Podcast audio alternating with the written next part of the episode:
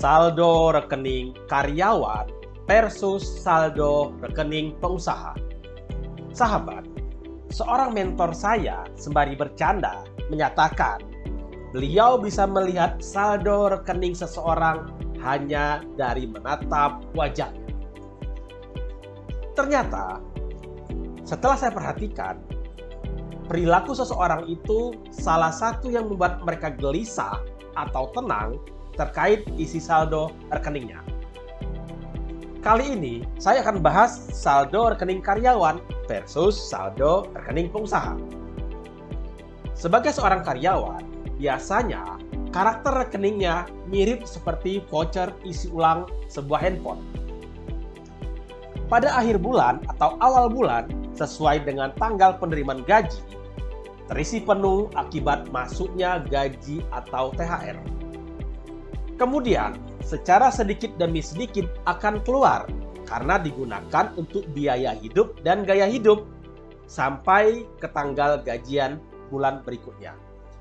Begitu terus dari waktu ke waktu, sehingga pola ini sudah menjadi sebuah karakter, sebuah hasil jadi, pola pengaturan keuangan, dan akan sampai pada sebuah puncaknya ketika mereka pensiun atau tidak ada lagi uang yang masuk berupa gaji bulanan.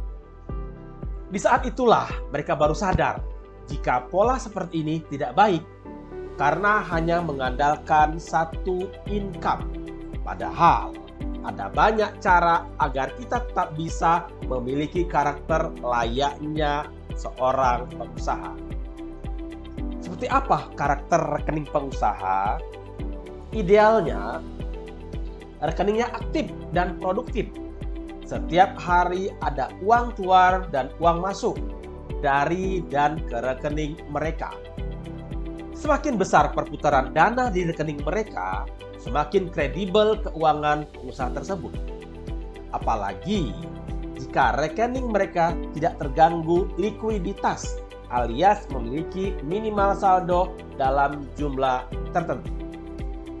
Bisa berupa dana darurat pribadi atau keluarga, ataukah dana darurat usaha mereka, atau bisa juga gabungan keduanya.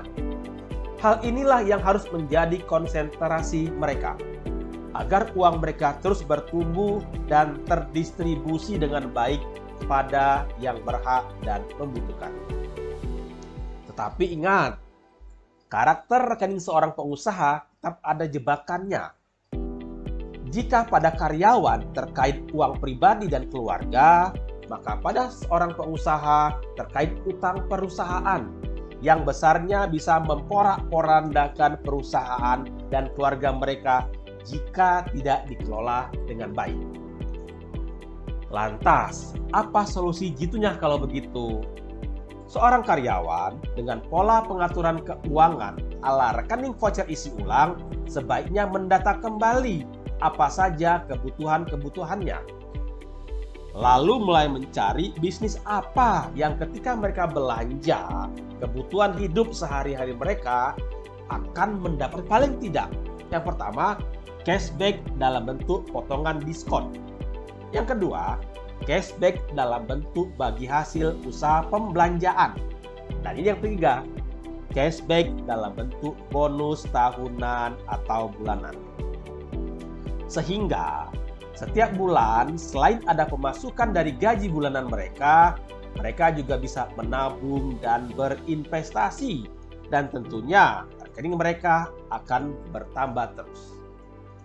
Pertanyaannya, apakah ini real atau sebuah utopia? Tidak. Ini real dan sudah banyak komunitas-komunitas penggabungan dari karyawan dan pengusaha yang menjalankannya. Entah dalam bentuk koperasi atau badan usaha lain, baik formal seperti perusahaan atau PT, atau informal seperti arisan atas dasar trust, atas dasar sebuah kepercayaan. Mereka saling membantu sebagai pembelaan atas nasib saudara seiman. Misalkan, ada sebuah rumah makan yang akan memberikan potongan harga atau diskon ketika mereka makan di sana. Lalu, karena mereka sudah menjadi member di salah satu anak perusahaannya ya, maka mereka berhak mendapatkan bagi hasil secara langsung dari aktivitas jual beli di atas.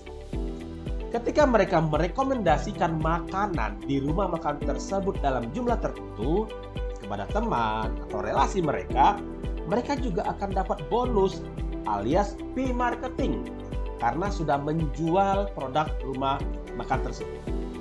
Di akhir tahun, atas dasar loyalitas mereka sebagai pelanggan dan memang ada pos berbagi buat para pelanggan yang loyal dari rumah makan tersebut mereka mendapatkan bonus atau hadiah yang sifatnya tidak mengikat.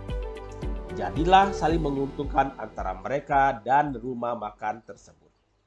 Jadi sahabat, saldo rekening karyawan atau saldo rekening pengusaha yang akan Anda pilih, saya Hari Solputra, Managing Director Wellflow 19 Teknologi, founder DOI Daya Optimasi Institute motivator keuangan Indonesia.